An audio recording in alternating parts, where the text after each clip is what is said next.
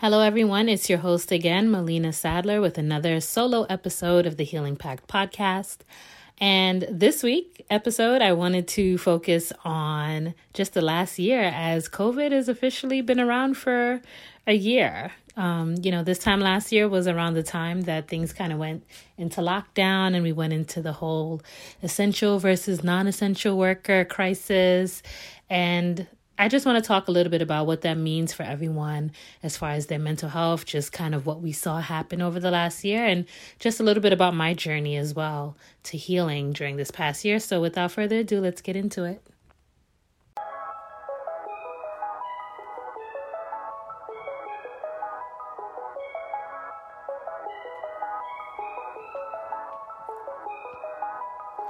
You are listening to the Healing Pact podcast, a place where women of color come to share their stories and their revelations. I'm talking about the good, the bad, and the ugly. Here, we highlight resilience, as well as validate and normalize real emotions and experiences. We push each other to be our best selves, a beacon of hope and an advocate for change. I am your host, Melena Saddler, licensed clinician, mom of one, and a survivor of childhood sexual assault. It is my mission to get women comfortable talking about their trauma, as I believe sharing our stories can encourage others to speak up and be real about our mental health. As women of color, we need to recognize how our identity plays a role in our past suffering. However, it also equips us with everything that we need to push through the hard stuff. If you like what you hear, make sure to subscribe to keep up with all the new releases of new episodes. Thank you so much for listening. Be well and be encouraged.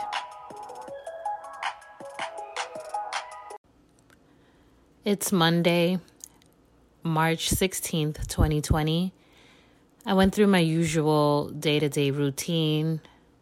I am 38 weeks pregnant at this time, just two days shy of my 39th week. And I have all the emotions in the world as I know that today is the last day that I'll be at work before starting my maternity leave. I had every plan in the world. I wanted to go all the way until Friday the 20th, but I knew that I just wasn't going to make it there. I was taking on a bunch of emotions. I had a ton of anxiety. And the Friday before, on the 13th, I actually ended up in the hospital for fetal monitoring. So I knew that the 16th, if I had a chance to go home without delivering, that I had to make this my last day for my mental health and to give myself the time I needed to rest. But I can remember really struggling because not only did I have anxiety, but everyone around me did as well. Even before knowing much about COVID, at the time it was kind of just this thing in the news. We knew that people were getting very ill. I believe it was the 14th where we had our first COVID death here in New York City.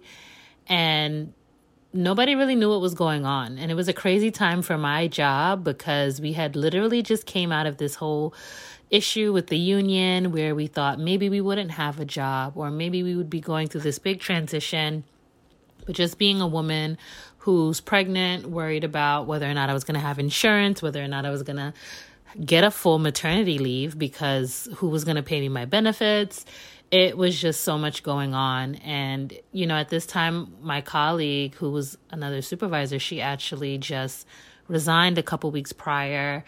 And I felt like I was abandoning my team.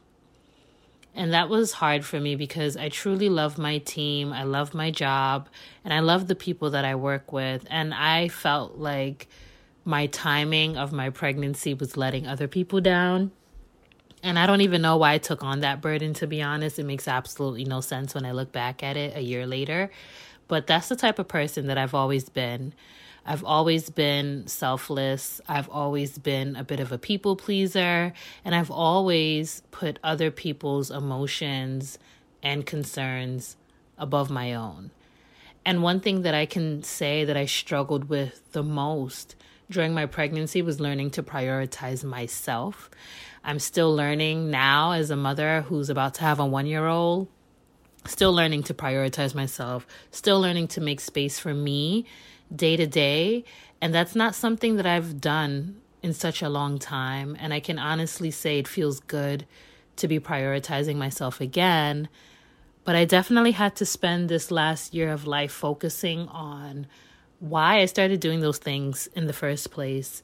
And being a trauma survivor and just recognizing how many of the things that I do on a day to day basis are a result of trauma is just mind blowing. Simply mind blowing, you know, and, and I really can't say it any other way because that's literally what it is. It's mind blowing just how much I'm responding to trauma every single day of my life. And parenthood is not something that you can truly plan for. You know, we, we see parents on television, we have our parents, we have friends and colleagues that may be parents, and we see how they operate, how they interact with their children. And we start to fantasize and think about what am I going to be like as a parent? I'm going to be this type of parent. And we make decisions and we think in our mind that we are going to do things a certain way, we're going to be a certain way, and our child is going to have the best possible life, and we're not going to repeat these mistakes. And then you just kind of become a parent, and you're basically expected to just dive right in it doesn't matter what class you took, what advice you got during this time. You literally have to learn as you go. Every single day is basically a toss up. And as someone who plans so much, I had a really hard time with that. I had a really hard time with that. I struggled with some periods of resentment because I love structure, right? And it took me a while to notice that the reason I love structure is because I needed to be in control of something. I wanted to be in control of my life. Having adverse issues and trauma in my childhood, I didn't have the ability to do the things that I wanted to do for myself. I was always operating solely out of the expectations of other people I could never combat my parents on what they thought was best for me. I had to do everything through their lens and through their perspective. I had no ability to think for myself. And when I did, I started to be labeled as rude, disrespectful. And those things, you know, I eventually ended up internalizing because I did not know how to make sense of it. I thought, you know, coming of age really meant that I would learn to make my own decisions, that I would be capable of making my own decisions and doing what I felt was best for my life. But culturally, it's very hard, it seems, for parents to view their children who are now adults as adults who have the ability to make their own decisions. I, you know, I see jokes online a lot, you know, in conversations. We joke about it, but realistically, it's not funny. It's not funny at all that we can be 20s, 30s, 40s, and we're still kind of seen as a child, you know, especially if you still live with your parents. It's kind of like you're still my child. You have, you know, no say so in in anything you know and sometimes you are only an adult when it's convenient for them, like when it comes to paying bills or contributing uh, to the household in, in some way, shape, or form. But now, as a parent myself, and just trying really, really hard to break down these generational patterns and curses, it's a large burden to carry. But recognizing that I don't want my son Zachary to have some of the same feelings and experiences that I have. And I'm not by any means saying that my parents were terrible. Of course, they weren't. But definitely, there were some things about my childhood that were not ideal. And going through this thought process of what am I going to be like in this season of parenthood during a time when the world is locked down was very challenging. Very challenging. And I think to be here a year later and to still be dealing with it to some degree to be learning what we consider now to be the new normal or to try to return to some level of normalcy is still a struggle because there's so many unknowns looming over us. We have lost so much over this last year. We've lost so much. And I'm not just talking about losing people. I'm talking about losing opportunities, losing employment, losing relationships, essentially losing a whole future that we may have worked for, and just learning how to adjust and shift. Essentially, the whole world is going through an adjustment disorder because we're having difficulty coping. And it's hard to cope when you don't see an end in sight. We're just all going through this together, and we all have more in common than we can sit down and realize. And sometimes when things like this happen, people tend to fight each other.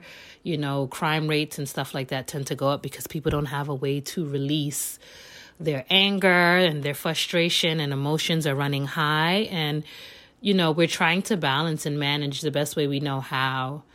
And, you know, my heart definitely goes out to those that are essential workers because, regardless of what's going on in the world, their job never stopped they just had to keep going as if nothing changed, you know. So thinking of those in the welfare systems, those in the medical field, those in the schools, they just had to keep on trucking along. And I know there are definitely other essential workers out there, those in HR as well, that had to deal with things like layoffs and furloughs and unemployment claims. Like, it's so crazy to see how the world had to just kind of stop and pivot and then just kind of run with it.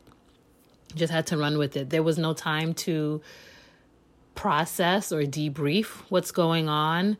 Anytime you turned on the television, all you saw was coronavirus updates. Coronavirus updates.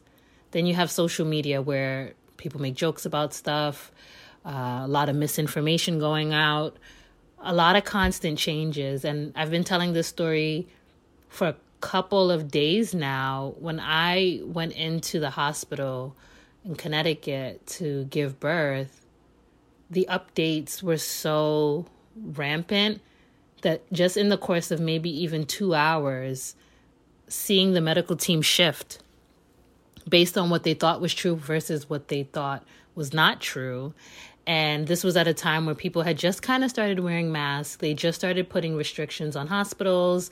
Um, I was definitely anxious because I was recently told that like my doula couldn't be there. Um, I wasn't sure if my mother was going to be able to be there with me. I thought that I was going to be alone. And for those of you that know my story, my son's father is not around. And I was extremely terrified at the idea of giving birth alone. I didn't want to do that. And as a woman of color, knowing the mortality rates, it's terrifying. And quite frankly, it's disgusting to know that I could have potentially have been a statistic. It's really painful to think about, but I remember how terrified I was feeling like I would have to give birth alone, that there would be no one present to advocate for me because the world is in a pandemic. To now being here a year later and watching some of my favorite shows and seeing these scenarios play out over and over, it really paints a picture for those that didn't experience it to know what it's like to give birth during COVID. And I can honestly say I'm blessed to have done it at the very beginning. I couldn't imagine the women that have had to give birth alone with FaceTime and all these technological devices in the heart of COVID when nobody could be there. One thing that I remember specifically was being alone in the postpartum room, door locked, you had no interactions with anyone unless someone was coming to draw your blood or to check your cervix or to take your baby to the nursery. Not getting to go to the nursery was something that bothered me because I remember planning for my son's birth and planning my experience and wanting to go to the nursery and see him, you know, get his first tests done. And I just remember having that taken away from me. I wasn't one of the moms that got to walk up and down the hospital, you know, just rocking my baby or soothing him to go to sleep. Like it was a really hard transition. And I remember being so anxious during this process because I had to come home and and prepare. And you know as a first time parent that's already scary within itself. But to come home and not know what my life and my child's life is going to look like moving forward because of covid was very hurtful. It was very hurtful because i i watch him grow and I see his development and I'm so proud of, of, of how well he's growing and how quickly he adapts. But I get sad when it comes to things like people being around and he's terrified. He's terrified of people. He doesn't like masks. I worry about, you know, his social skills. I worry if he's ever going to have the opportunity to go to school one day and have a normal childhood. I worry about whether or not he's going to get to play in the park or go to an amusement park or go to an aquarium or you know get to ever go to like Disney World and and not have to worry about things like sanitation or how close he's standing to other people. I just want him to be a normal child.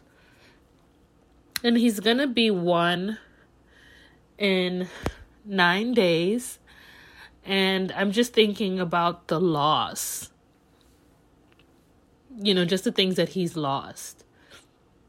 And I don't like to be emotional about it, but but I think it's important that we acknowledge the loss just on so many different so many different levels. And like I said, it's not just the people that passed away, but definitely rest in peace to them, to those that have lost loved ones because of COVID, you know, to those who have struggled with COVID as well and, and, and were terrified for their lives, thinking that they weren't going to make it.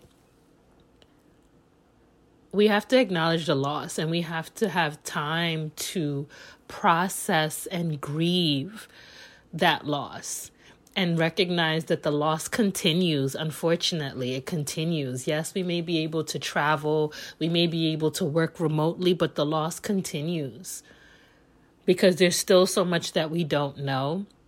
And all of these outlets that people had to work on things like depression and anxiety, they're not here anymore. They're not here anymore. You know, stores have closed down, businesses have shut down permanently because of these things. And I feel like it sucks when you're someone who's worked so hard to work on your self care and implement things into your life that give you balance, work life balance.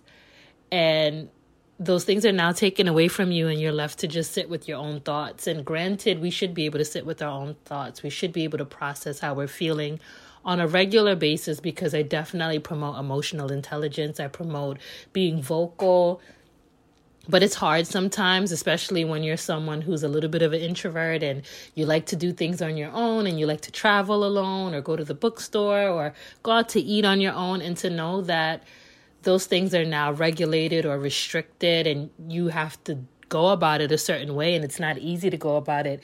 But to know that if you take the risk of going about it, it could potentially cost you your life that hurts that hurts. And yes, there are people out there that are living life as normal. And I think that that's hard sometimes for, for people to see because we all want to be out there living normally, but the risks are just so great that it's scary. It's scary. And for me specifically, I'm still learning how to navigate life with COVID. I have never been stuck in my house this much ever in my life. And it makes me feel sometimes like I'm a child. It makes me feel like a sheltered child that has nowhere to go and nothing to do.